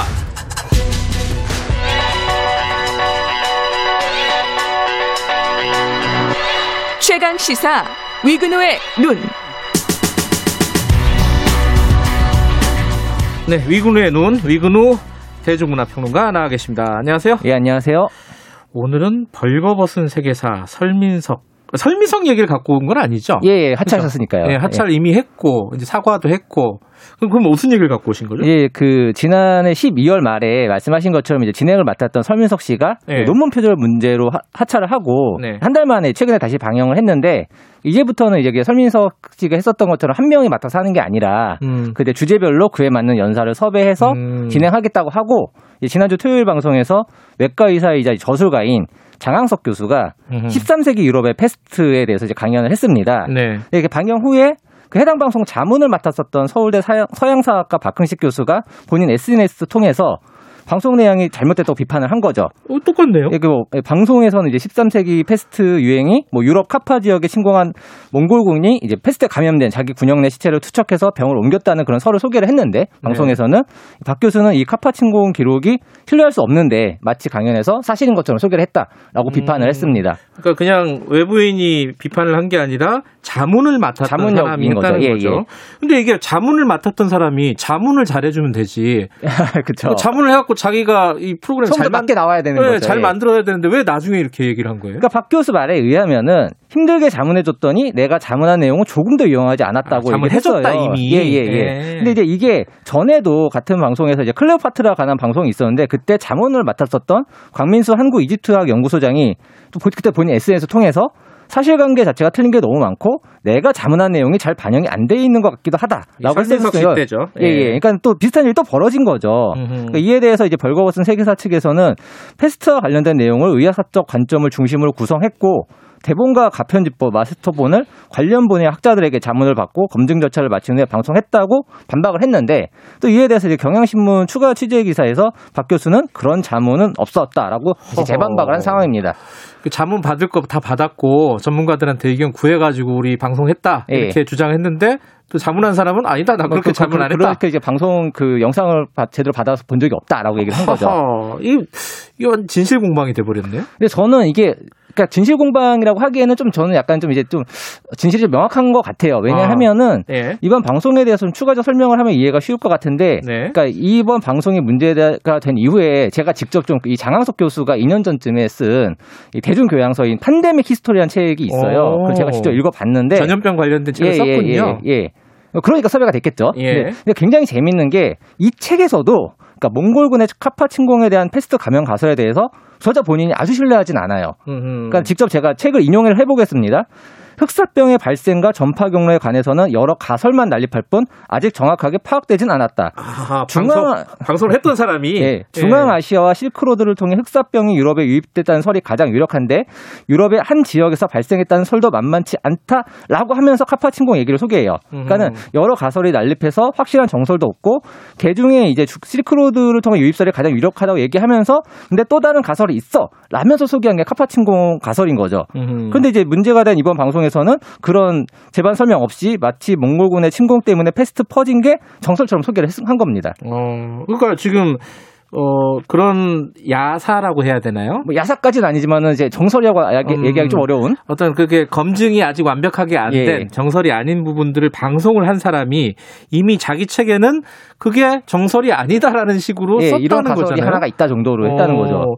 왜 그랬을까요? 알면서도 그렇게 방송을 했다는 뜻이 되기도 하고 왜 예, 그랬을까요? 그러니까 저는 여기서부터는 좀 벌거벗은 세계사라는 방송의 문제가 좀 적나라하게 들어간다 생각을 하는데 예. 앞서 제가 뭐 클레오파트라 관련 방송 때도 비판이 있었다고 했지만은 이거 1회 방송에서 얘기했던 게 홀로코스트였거든요. 음. 근데 홀로코스트 방송 때도 이제 뭐 수용소에서 뭐 유대인 시체 지방으로 비누로 만들었었다라는 뭐 이런 얘기가 나오는데 사실 이건 좀 오래된 루머 중에 아 그게 방송에 나왔어요? 예, 예, 예. 아 하. 설민석 씨가 소개를 했어요. 그러니까 이게 이렇게 역사 관련한 여러 뭐 유명한 가설이나 낭설이나 가끔 또 야사 중에서 네. 자극적이고 되게 서사하게 좋은 것들을 구성을 하는 게 지금도 이, 적어도 지금까지는 이 프로의 좀 고질적인 문제인 거죠. 음흠. 그렇다면 연사가 본인도 완전히 신뢰하지 않는 이야기를 굳이 했다기보다는 음흠. 방송에서 이 사람이 갖고 있는 여러 소스 중에 더 자극적인 이야기를 요청했다고 보는 게 저는 더 합당하지 않을까라고 음. 생각을 하는 거고 적어도 그거 아니라 하더라도 제작진이 연사 책을 직접 봤다면 음흠. 저자 책을 직접 봤다면은 전문가 자, 전, 자문을 떠나서 제작진이 직접 아, 책 내용하고 좀 다른데요라고 의의나 의문을 제기하는 것도 충분히 가능한데 그걸 안 했으니까 음흠. 그러니까 방송국 방송국의 책임이 좀 명백하다고 생각을 합니다. 혹시 편집된 건 아닐까요? 어떻게? 그 그건 아직 밝혀진 건 그건 아닌 밝혀질 수? 없지만 편집된 내용이라 해도 그거는 그 편집의 책임은 더더욱 방송국일 그러니까요. 수밖에 없죠. 어, 편- 만약에 이게 좀 유보적인 입장들을 뒤에 부연 설명을 아, 예, 했는데 편집이 될 수도 있다. 뭐 어쨌든 그거는 뭐 나중에 밝힐 내용이고. 근데 어쨌든 이게 반복됐다는 게 문제인 거고. 예. 그럼 왜 방송국에서 이런 일들이 자주 벌어지느냐? 이게 이제 핵심인 거 아니겠습니까? 그러니까 저는 좀 간단히 설명하면 이거는 교양과 지식의 외주화라고 설명을 하고 싶어요. 음. 그러니까 사실 이제 이번 방송에서 장학숙 교수가 패스트 관련 강연을 한다고 할 때부터 전 좀 의아했 던 게, 그러니까 이분이 갑상선암 분야의 명의이고, 아, 또 그래요? 예, 예. 어. 그리고 이제 저술 활동도 하시지만, 예. 그러니까 의학사나 서양사는 또 다른 전문 영역이잖아요. 예. 예. 그러니까 설민석 씨가 논문 표절을 하차하기 전부터 나왔었던 이 프로그램에 나왔던 비판이 뭐각 그 분야마다 세분화된 분야마다 전문가가 다 따로 있는데 있죠. 이걸 설민석 씨 혼자 하는 게 말이 되느냐라는 그런 굉장히 음. 허탈한 비판이 있었거든요. 네. 그런데 그런데 왜 그런 일이 왜 벌어지냐면은 제가 이제 아까 그 말씀드렸듯이 장항석 교수란 분이 이제 판데믹 히스토리라는 좀 상당히 이제 대중교양서 수준에서는 좋은 네. 책을 썼어요. 근데 네. 전문적이진 않죠. 음. 네, 그런데 이제 그 벌거벗은 세계사 측이 설민석, 설민석 씨 하차 이후에 한 달 만에 막 프로그램을 재정비하고 방송을 하는데 그럼 이제 뭐 패스트나 판데믹 강연 할, 시킬 때 연사 누구 있을까? 서칭할 때 사실 이 책의 저자가 바로 눈에 들어올 수밖에 없죠. 그렇죠. 판데믹 검색하면 바로 이 책이 떴겠죠. 섭외하는 과정이 예. 대부분 그렇죠. 예, 거의, 거의 다 그렇죠. 사실 예. 이제 방송하는 분들은 거의 다 아실 예. 텐데. 그러니까 그렇다면은 방송국에서 제작진이 본인들이 직접 뭐 다, 자료를 찾아보고 특정 분야 전문가들 조언을 취합해서 강연을 짜기보다는 음흠. 그냥 이제 대중적 강연이 가능한 사람을 찾아서 외주로 맡긴다는 거죠. 음흠. 그러니까 이번 주 방송이 근데 이번 주 방송을 예고를 보면은 그 설민석 씨와 동일하게 한국사 강사인 최태석 씨 또 유명하신 한국사 강사신데 그분이 또 이번에 일본의 진주만 습격하고 히로시마 원폭을 이번 주에 다루기로 하시더라고요. 아. 예고편 보니까. 그러니까 저는 문제가 계속해서 반복되고 있다라고 말을 할 수 있을 것 같아요. 음. 어떻게 해야 될까요, 그러면? 근데 솔직히 제가 이제 외주화라고 말씀을 드렸는데 그 방송국 입장에서는 이거를 고칠 이유가 별로 없어요. 왜냐? 이 외주화가 외주화의 장점이 뭡니까? 효율성이에요. 가성비예요. 음. 지금까지 벌거벗은 세계사가 논란이 그렇게 됐어도 지금까지 이번 논란이 됐었던 방송 포함해서 시청률이 꾸준히 5%대를 기록합니다. 음. 굉장히 안정적이에요. 저도 지나가다 봤어요, 이거. 예. 아 재밌어요. 네, 재밌어요. 예. 예. 근데 그러려면 정말 이제 어떤 관련 서적을 냈거나 또 기본적인 어떤 그 언변이 되는 강사를 섭외해서 그냥 이렇게 외주로 맡기면 이 정도 스코어가 나오는데 음. 뭐하러 이제 어려운 길을 갈 필요가 없잖아요. 음. 예. 그러니까 지금 사실 TVN에서 지금 벌거벗은 세계사를 만들어서 논란이 됐지만은 지금 다들 웬만한 그 방송사에서 네. 교양 프로를 다 강연 프로로 구성을 하고 있어요. 아하. 굉장히 많은 프로그램들이 떠올렸을 겁니다. 그게 쉬우니까. 예. 아하. 가성비가 좋은 거죠. 예. 그러니까 제작진이 직접 자료 찾고 전문가 인터뷰하고 영상 구성해서 만든 고품질 영상 프로를 딱히 만들 이유가 없습니다. 근데, 근데 다만 저, 저는 거기에 대해서 말씀드릴 수 있는 거는 이런 식으로 계속해서 지식하고 교양을 외주화 하다간 방송사에서 나중에 이제 대중들은 그마저도 TV로 볼 이유는 별로 없을 거예요. 유튜브에 그런 거다 많은데. 유튜브로 다 넘어갈 예. 것이다. 그렇다면 정말로 미래를 위해서 무엇이 필요할 것인가라는 걸 생각해 봐야 된다고 생각합니다. 그러니까 쉬운 길을 가다 보면은 정말 쉽게 무너질 가능성도 큽니다. 그죠? 예, 맞습니다. 근데 그, 그런 반론도 있긴 해요. 이거 너무 가혹한 거 아니냐. 이게 대중들에게 쉽게 재미있게 설명하는 프로그램인데. 예, 그러니까 맞습니다. 그러니까 그렇다면은 예. 그 가교 역할을 해줄 수 있는 프로그램에서 자기 제한이 필요한 건데 음. 정말로 이제 그런 잘못된 낭설 같은 것들을 정설처럼 얘기하는 건 사실은 정말 오류의 문제죠. 가교의 음. 문제가 아니라. 네. 알겠습니다. 어, 오늘 위근우 평론가 마지막 시간입니다. 예. 저도 마지막 시간이고요. 아, 예, 그렇네요. 청취자 여러분들 인사 간단하게 한 말씀 하시죠. 아, 예, 그동안, 어, 지금 4주 해봤는데, 네, 예. 어, 그래도 그동안 이런 제가 하고 싶었던 주제들 계속해서, 어, 자율권을 보장해주신 음. 예. 최강시사 측에 감사드리고, 예, 어, 아침마다 제 목소리 들려주신 예. 청취자분들께도 감사드립니다. 네, 고맙습니다. 그 2330님이 저한테 출마하냐고 그만둔다니까 선거에 출마하냐고 출마 안 합니다. 못 합니다. 그럴 그릇이 안 됩니다. 자, 여기까지 듣겠습니다. 이근우 평론가님 고생하셨어요. 예, 감사합니다. 2부는 여기까지 하고요. 잠시 후 3부에서는 어, 문화 얘기가 또 있네요. 미나리 얘기 좀 해보겠습니다. 일부 지역국에서는 해당 지역 방송 보내드립니다.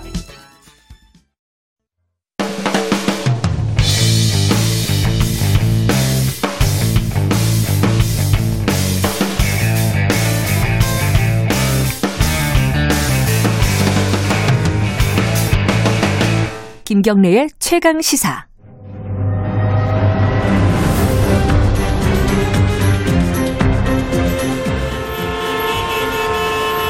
GPS가 연결되었습니다. 김경래의 최강 시사. 여의도 신호등.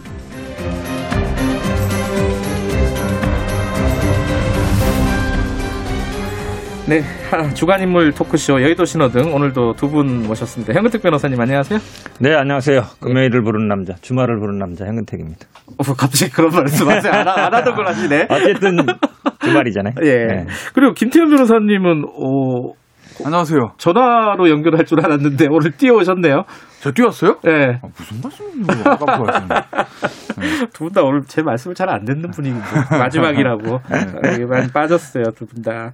자 어, 오늘 어떤 분들을 골라오셨는지 대략 짐작이 되는데 짐작대로 불러오신 것 같아요. 자 김태현 변호사님은 누굽니까? 원장님. 원장님이요? 네. 어 누구죠?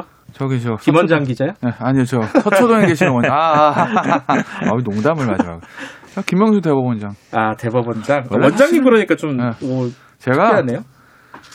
제가 하다 하다 대법원장 여의도 신호등 가져올 일이 생길 거라고 생각도 못 했어요. 그러니까 이게 여의도 네. 신호등이라는 게 이제 정치권 네, 네, 얘기잖아요. 네. 근데 대법원장은 웬만하면 이쪽으로 아, 잘안 그럼요. 엮이잖아요, 사실은. 검찰총장도 아니고 사실. 음, 네, 뭐 근데 뭐 이게 바람직한 현상은 아닌데 정치의 사법화와 사법의 정치화가 사실은 안 되는 거거든요. 네. 근데 현실이 그렇게 돼가요, 자꾸. 음. 여의도와 서초동을 그냥 직통으로 연결하는 통로들이 자꾸 생겨가지고. 거리가 가까워요. 한 네, 20분 가깝긴 하죠. 어. 이상한 농담을 자꾸 하시네, 오늘. 네. 아, 마지막이니까 마음대로 네. 하세요. 빨간 불이죠, 그러면 당연히. 빨갛다 못해. 그냥 시뻘겋죠. 뭐더 네. 이상 빨간 거 칠할 게 없어요.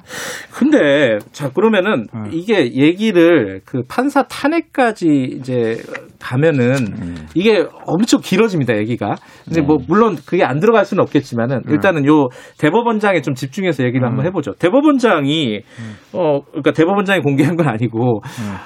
어 판- 공개된 그 파일에 보면은 네. 탄핵 때문에 뭐 사표 못 받겠다 탄핵을 해야 되니까 사표 못 받겠다 네. 이럴 수도 있고 좀 어쨌든 그 말 자체가 해석이 좀 어렵더라고요 어떻게 보셨어요 그러니까 김- 김태현 변호사님? 거짓말 논란 말고 말 자체만. 네, 말. 자체가 말. 자체만 보면 이게 결론과 논거가 맞아야 되거든요. 네. 그러니까 평생 판 이제 재판만 해왔던 사람의 내공을 보여주겠다. 이게 처음에 지명됐을 때 얘기였잖아요. 네? 평생 재판만 한 사람의 내공. 네.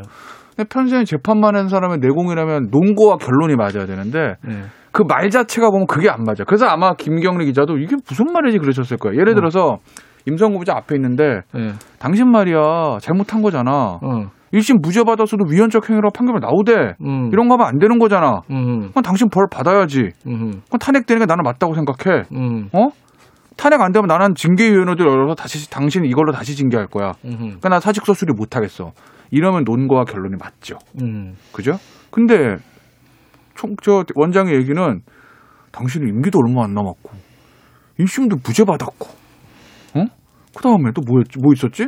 탄핵 나는 현실성도 없고 음. 필요도 없다고 생각해. 음. 그럼 결론이 그러니까 사표 내가 받아줄게 이거여야 되는데 그런데 정치적 상황을 고려하면 말이지 국회에서 뭐라 그럴 것 같은데 그러니까 안 받겠어. 이거는 논거와 결론이 안 맞아요. 거기서 좀 꼬였네요. 논거와 음. 결론이 안 맞는 거지. 그럼 뭐야?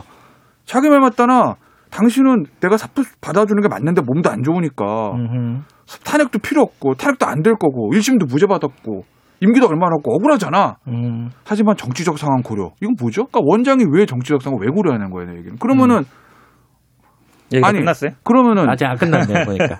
어떤 문제에 오해가 생기냐? 그럼 이 사람 판결할 때도 정치적 상황 고려한다는 얘기죠. 아, 거의 너무 많이 나간 거 아니에요? 그러니까 왜 고려하는 거지? 음. 대법원장이 아. 정치적 상황을. 알겠습니다. 자, 지금 형은택 변호사님이 표정이 김- 안 좋아요, 네, 지금. 음. 김태현 변호사도 뭐 변호사 많이 해보겠지만요. 어. 재판 변호사 많이 하는 게 아니라 변호사예요.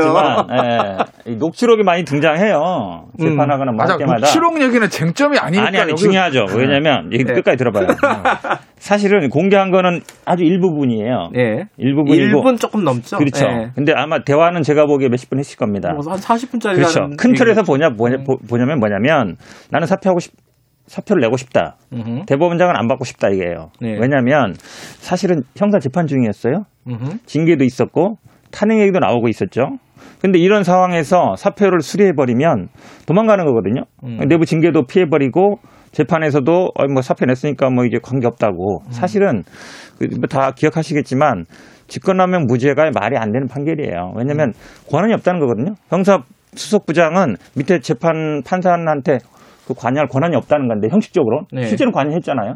그래서 이제 탄핵이가 나온 건데 사실은 저도 이 녹취록을 전부는 뭐 안 들었겠지만 제가 뭐 몰래 녹음한 걸 얘기하는 게 아니에요. 음. 대화의 맥락 핵심적인 거는 형사 재판 중이고 징계도 절차 중이고 탄핵 얘기도 나온 사람을 사표를 수리해 줘야 되느냐 말아야 되느냐 그거예요. 음. 그러니까 임성근 부장은 난 사표 나겠다는 거고 대법원장은 어쨌든 안 된다는 것이고 저는 사표를 수리 안 하는 게 맞았다고 봐요. 근데 거기에 나온 일부 표현만 가지고 음. 정치적인 고려를 해서 사표를 안 음. 받았다 이렇게 가는 거는 음. 극히 저는 임성근 부장의 어떤 프레임 의도에 말리는 거다. 근데- 근데- 우리가 재판할 때도 형- 녹취록을요 나- 전부 공개하라 아. 그래고 일부만 따가지고 딱 얘기해버리면 네. 굉장히 오해가 생길 수 있어요. 이상하네. 두 분, 두 오늘 신경이. 뭐냐면 예. 다 추정인 거야. 예. 전체 40분을 들어보면 그러지 않을 것이다. 아, 아, 물론 40분 얘기를 다 들으면 뭐제 얘기가 틀렸어요. 잠깐만. 사표 수리가 핵심이라는 아니, 거예요. 어, 40분 오늘 얘기 다 하고 들으면? 왜 이래? 형건태부터 얘기 맞을 수도 있어요. 하지만 어. 우리가 지금 가지고 있는 건그 일분이거든요. 그걸 네. 가지고 현재로선 판단할 수밖에 없다. 40분도 없으니까. 그런데 그럼 김명수 대법원장이 딴 얘기 하든지 아, 모른다면서요. 기억 안 난다면서요. 그저께는 거짓말하고 어저께는 기억 안 난다면서요. 네. 그럼 이성우 사, 저 부장이 사, 40분을 다 공개하지 않은 이상 지금 우리는 나와 있는 걸 가지고 판단해야지 네. 가정적으로 전체를 다 들어보면 그런 뜻이 아니었을 거야라는 것은 그건 완전 추정인 거죠. 있는 걸 가지고 판단해요. 알겠습니다. 있는 거 보면 어쨌든 그 다음에 이 얘기 꼭 해야 당신 되겠는데요. 무죄. 예, 꼭, 꼭 사실은 하세요. 네, 그거 왜냐면 하면 법정에도 항상 판사들이 네. 녹음하지 마세요, 허가받으세요 항상 하거든요. 음.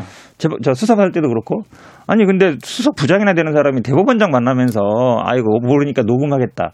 저는 그것도 사실은 안 맞는 거예요. 아 저도 그건 네. 인정해요. 녹음 사실 너- 저는 녹음 이거 별로 안 좋아하기 때문에 아, 그래요? 아 그럼요. 그 주한사 어딨어요? 저도 이제 녹화를 좋아하시는 의뢰인 상담 아, 생방을 좋아하죠 저는. 생방. 어. 저도 이제 의뢰인 상담할 때 뭐 이제 녹음해야 될 일이 생기잖아요. 그럼 이제 녹음하겠습니다라는 이제 음. 얘기를 하고 꺼내놓고 하는데 어쨌든 원 대법원장하고 차관급이 부장 고등 부장이 얘기하는데 몰래 녹음한다는 거 부적절한데 그건 별개의 알겠습니다. 거고. 두 분 얘기는 이제 알겠고요. 두 분 얘기가 완전히 다르네요. 음. 평소에는 좀 합의가 보통 되는데 이거는 더 이상 얘기해봤자 합의가 안 될 것 같은데. 아, 더 재밌는데 계속하지. 이런 게 재밌는데. 아 힘들어요 저 듣는 사람이 힘들어요. 자 근데 음. 이 지금 일단 거짓말한 건 사실이잖아요. 근데 거, 그 거- 결과적으로라도 어쨌든 거짓말한 건 사실인데 이걸 가지고 또 탄핵 얘기하는 건 좀 과한 거 아니에요? 어떻게 보세요, 김태현 변호사님? 그건 탄핵 사유는 아니죠. 그죠? 거짓말한 게 죄는 아까 법적 죄는 아니니까. 응. 이게 뭐 헌법 탄핵하려면 원장 탄핵하려면 헌법 위반, 뭐 임성근 부장도 마찬가지지만 헌법 위반, 법률 위반이 돼야 되는데. 음. 근데 일단 딱히 그 잡힌 건 없거든요. 근데 탄핵 사안은 아니더라도 네. 내부적으로 정족수가 안 되잖아요, 그리고. 내부적으로 그러니까 사법부 그러니까 법원 내부에서는 야 이거 대법원장이 이런 얘기까지 했어 이런 분위기가 좀 있는 것 같아요. 어떻게 보세요? 그런 분위기 있는 것 같은데요. 아까 예. 말씀드린 것처럼 사실은 이제 녹음이 적절했냐는 얘기도 있고 예.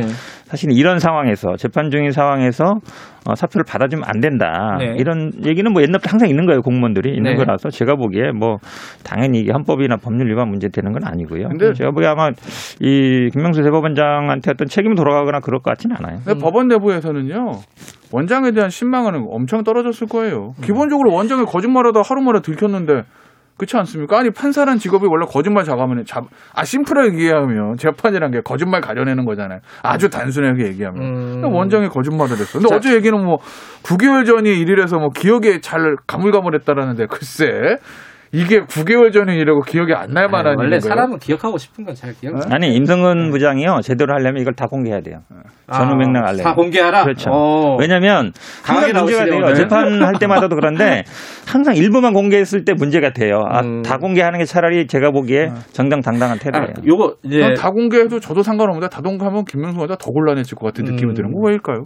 뭐 뭐라도 공개하면은 뭐또 다른 얘기가 나올 수도 있고 한번 보죠. 근데 이게 이제 어, 아까 제가 처음에 말 씀드렸듯이 이번 이번 사태의 근본적인 배경은 탄핵이잖아요. 네. 탄핵인데 이 김태현 변호사가 우리 어, PD랑 통화를 하면서 이런 얘기를 하셨대요. 뭐요?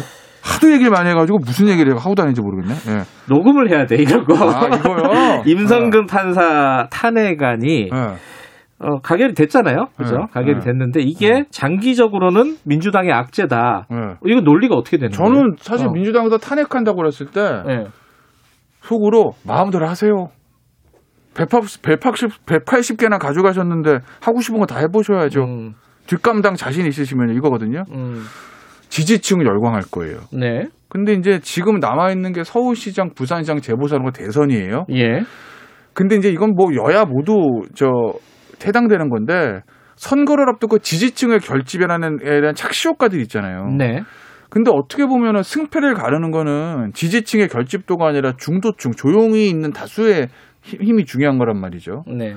그런데 이 판사를 탄핵하는 이런 문제들이 민주당을 지지하는 층에서는 굉장히 열광적인 지지를 얻을 수밖에 없어요. 그래서 아마 이탄희 의원이 들고 나왔을 때 지도부에서도 그냥 놔뒀던 거예요. 음. 근데 지도부에서 이걸 당론으로 채택 안 한 이유가 뭐였겠는가?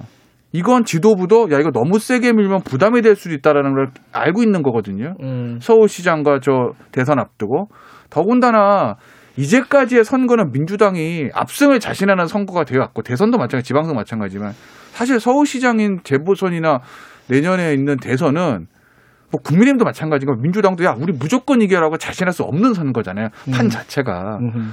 그렇다고 보면 조용히 있는 다수의 중도층 있는 스윙 보터들에게 이 판사를 탄핵하는 더군다나 지금 그 시기 자체가 네. 작년에 얘기 처음 나왔을 때가 아니라 지금 민주당이 나름대로 중요하게 생각하는 재판이 계속 지고 윤석열 총장 건도 법원에서 지는 이 와중에 들고 나온 이 타이밍이 과연 스윙 좀 보터들에게. 어떻게 인식되겠는가? 좀 길긴 하네요. 좋은 말인데 좀 길었어요.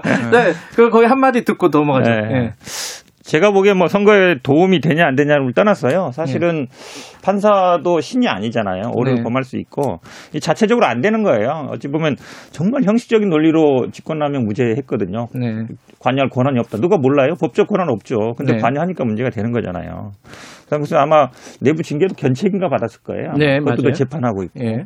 아무 책임을 안 지는 거죠. 재판 관여에도. 음. 사표 내고 그냥 나가버리면 변호사하고. 음. 그러면 아무 문제가 안 되잖아요. 네. 그러니까 사법농단에 관련된 대부분의 분들이 다 이렇게 이런 수순을 받고 있거든요. 네. 이거에 대해서 국민들은 제가 보기에 말이 안 된다고 생각할 거예요. 그리고 음. 판사도 사실은 책임을 져야 됩니다. 그러니까 음. 형사적인 민사적인 책임이 안 되다 보니까 결국은 정치적인 책임으로 오는 건데 네. 저는 뭐 선거 유불을 떠나서 어쨌든 알겠습니다. 아, 이번에 어쨌든 사법 개혁에 또 신호가 될 걸로 봅니다. 어, 요 정도 길이로 얘기해 주시면 고맙겠습니다. 그러니까 1분 내로 짧게 해야지 뭐 2, 3분. 아니 원래 분량 확보 자기 몫이지 뭐 생방인데 마음대로 하는 네, 거. 다음 다음 사람은 김종인 위원장이네요.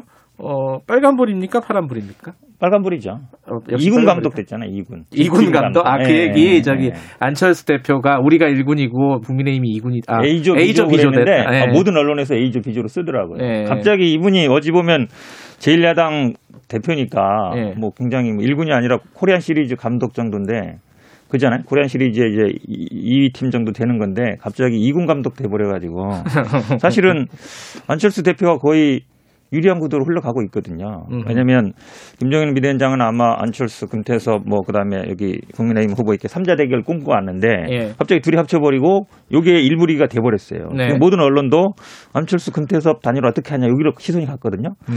근데 여기에서 정해진 룰이나 방식이 A팀, B팀 결, 그 붙을 때도 적용될 가능성이 많아요. 음. 그러면 어쨌든 주도권을 안철수가 가져간 셈이 되는 거죠. 음, 동의하세요?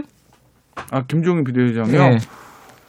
뭐 김종인 비대위원장은 빨간불일 수 있겠으나 국민의힘은 빨간불이 아닐 거기 때문에 별 상관은 없다. 어, 그왜 아니 어쩌면 김종인 비대위원장은 저 서울시장 재보선 끝나고 나갈 건데 뭐. 아, 아 왜냐면 서울시장 재보선 한 거 지면 음. 책임지고 나가야 되는 거고 이겼다. 분위기 좋다. 그러면 이제 어쨌든 임기가 끝났는데 나더 할게라는 명분이 없거든. 음. 사실 이제 전당대도 하고 해야 되니까 다른 네. 중진인들 그냥 있겠냐고요. 그렇기 때문에 어- 어차피 지금 임기가 한 두 달밖에 안 남으셨기 때문에 근데 형우택 변호사께서 큰, 네. 얘기한 거는 또 이게 국민의힘의 네. 시, 시선이 다 이제 안철수 쪽으로 몰아가서 네. 안철수 상- 안철수 대표가 상당히 지금 가능성이 높다. 네. 그러니까 국민의힘은 상대적으로 빨간불이 되는 거잖아요. 아, 근데 어떻게 보세요? 뭐 이런 거죠. 그러니까 결국에는 이 선거 서울시장 재보선이라는 게 음. 안철수 개인의 선거, 국민의 당의 당의 선거가 아. 아. 니라 야권이 다 같이 하는 선거, 함께 하는 선거가 될 수밖에 없다. 네. 그래야 선거의 승리 가능성이 있는 거지. 안철수를 개인은 안철수 개인대로 뛰고 국민의힘은 국민의힘 당대로 뛰고 이러면 그냥 공도 멸망이거든요. 음흠. 그렇기 때문에 제가 만약에 국민의힘의 최상위층 지도부다.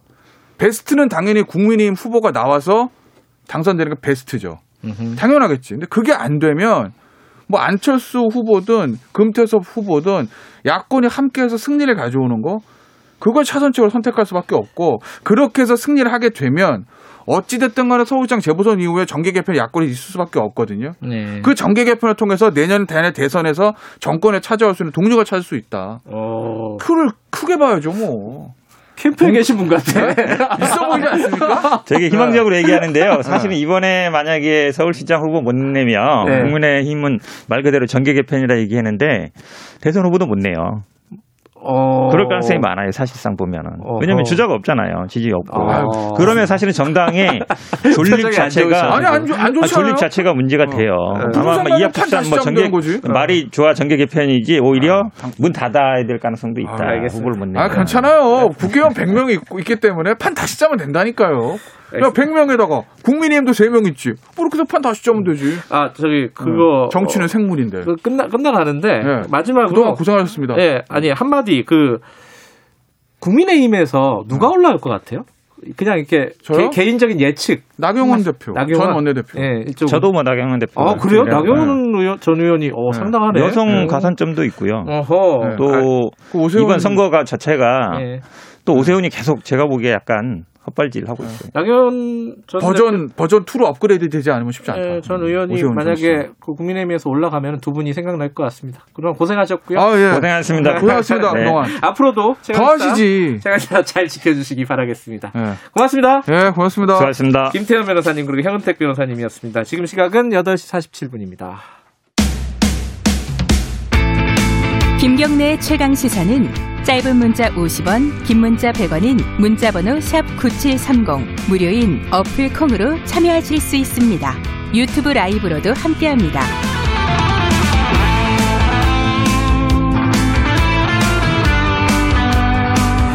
아카데미 수상을 가늠하는 전초전이라고 많이 하고 이제 이제 우리나라 사람들 많이 알아요. 왜냐하면 이게 어, 기생충이 또 상을 받은 적이 있어갖고 골든 글로브에 어, 미나리, 영화 미나리가 외국어 영화상 후보에 올랐습니다. 이게 뭐 좋은 일이긴 한데, 이 한국인 이민자를 다룬 영화잖아요. 뭐 한국 미국 사회에서 이런 문제들이 대중적으로 관심을 갖는 건 좋은 일이긴 한데 뭐 인종 차별 얘기도 나오고 있고 뭐 이런 여러 가지 또 논란들이 일고 있습니다. 시내 21 장영엽 편집장님 만나보겠습니다. 편집장님 안녕하세요.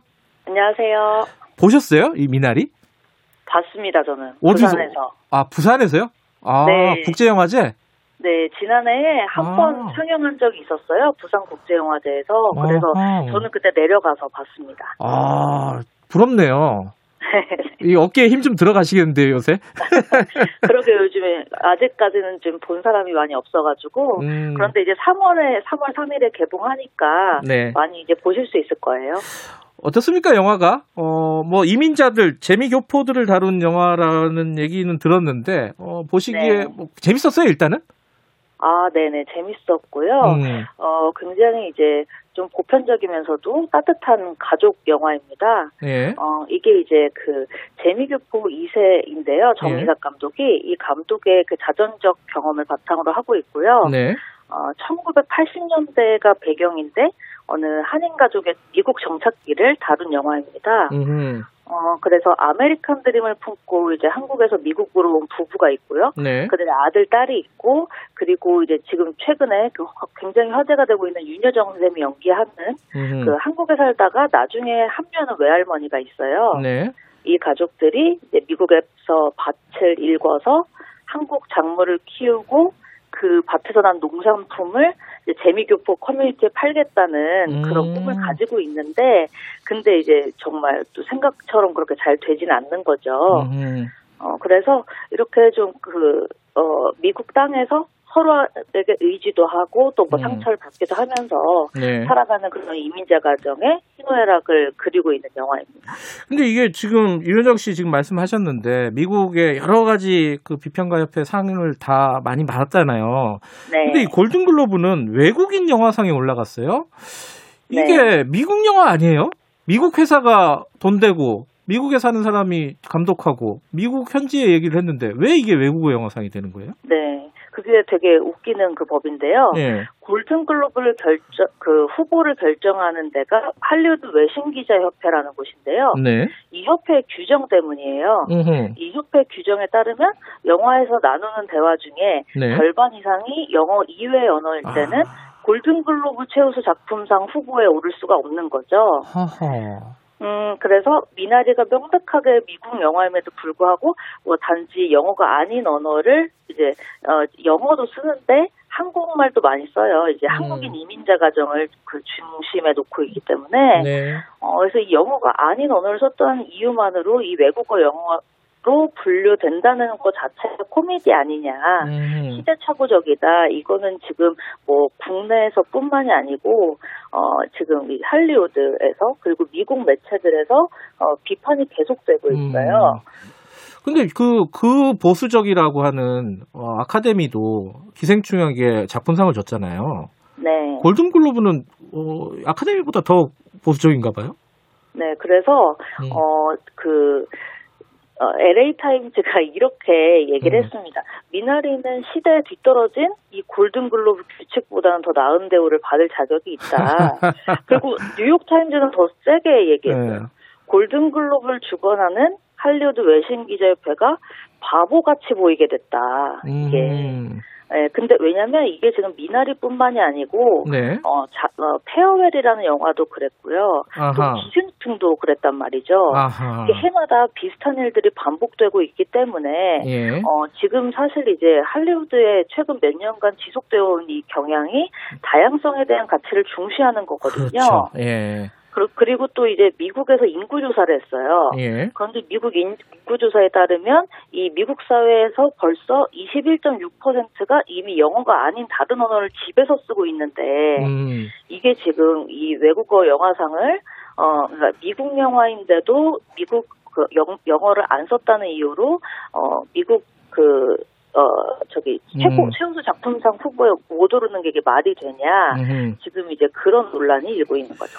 기생충도 골든글로브에서는 어 이게 외국어 영화상만 받은 거죠? 네네 그렇습니다. 아, 그러니까 그 규정이 미나리에도 그대로 적용이 됐다 이렇게 보면 되는 거네요, 그죠? 네네. 자, 어쨌든 이건 미국 사회의 약간 편협한 모습을 보여주는 어떤 단면인 것 같은데 지금 미나리가 그럼 외국어 영화상은 받을 것 같습니까? 어떻습니까? 전문가가 보시기에는? 네, 저는 저는 외국어 영화상 정도는 정말 가볍게 받을 거라고 생각을 합니다. 아 그래요? 왜냐면, 어. 예, 왜냐하면 뭐 일단 다른 나라에서 올해 이제 출품된 후보작들이 좀 약하고요. 네. 그리고 또 이제 미나리 같은 경우에는 골든글로브 규정만 아니었으면 최우수 작품상에 굉장히 음흠. 유력한 후보로 예측될 정도로 네. 최근에 북미 시상식에서 뜨거운 반응을 얻고 있었던 영화이기 때문에 네. 저는 외국어 영화상은 좀 수월하게 받을 수 있지 않을까 음. 그렇게 생각합니다. 예전에 기생충이 어, 작품상 받을 거를 편집장님께서 예상을 하신 적이 있, 었습니까 아, 그때 이제 작품상까지는 정말 네. 그 힘들었었죠. 어, 어. 네. 그럼 뭐, 그때는 뭐라고 예상하셨었죠? 어, 그때는 이제 감독상이랑 아. 네, 감독상이랑 그때도 외국어 영화상 정도 예상을 음. 했었던 것 같아요. 음. 자, 그 이번에 아카데미에도 이게 갈 수 있을까요? 어떻게 보세요? 네, 저는 어, 올해 일단 아카데미 시상식에서 가장 좀 후보군에 오를 가능성이 높고 음. 수상도 유력한 후보군은 여우조연상이라고 생각을 합니다. 아, 여우조연상. 예, 음. 윤여정 선생님이 아마 오르지 않을까 그 생각이 들고요. 예. 여- 음. 연기가 그렇게 인상적이었어요? 네, 인상적이었죠. 그 음. 근데 사실 이제 한국 관객들에게는 네. 어, 좀 익숙한 모습일 수도 있어요. 음. 네, 그런데 이제 이 외국 관객들에게는 음. 어, 윤여정 배우의 그 매력이 굉장히 좀 새롭게 다가왔을 수도 있을 것 같아요. 음. 왜냐하면 이 이제 미나리에서 이 연기하는 이 순자라는 캐릭터가 어, 굉장히 좀그 그러니까 우리가 그 생각하는 그 할머니의 모습과는 좀 다른 캐릭터거든요. 음흠. 네. 아, 미국에서 그렇죠. 보면은 네. 굉장히 좀 독특한 어떤 연기로 보일 수도 있다. 원래도 예. 연기를 잘하시는 분이긴 하지만은 음, 알겠습니다. 이 뭐 우리 3월에 개봉되니까 저도 직접 가서 한번 보고 싶네요. 그죠? 꼭 보라고 네. 강추하시는 거죠? 책임지시는 거죠? 아 그럼요. 네. 알겠습니다. 오늘 말씀 감사합니다. 네, 수고하셨습니다. 네, 시내 21의 장영엽 편집장이었습니다. 이게 지금 코로나19 때문에 우리 영화계가 뭐 전 세계가 마찬가지겠지만 우리 영화계도 좀 침체기잖아요. 뭐 어떤 좀 활력이 어, 되는 어떤 기- 계기가 됐으면 좋겠네요. 자, 오늘 마지막 방송인데 뭐 문자 많이들 보내주시고 계십니다. 아, 감사드립니다. 내일 내일도 많이 아, 내일이란다. 월요일도 많이 보내주세요. 3050님이 최 기자님 멀리 가지 마세요. 그리울 거예요. 늘 듣고 있었는데 저는 김 기자입니다.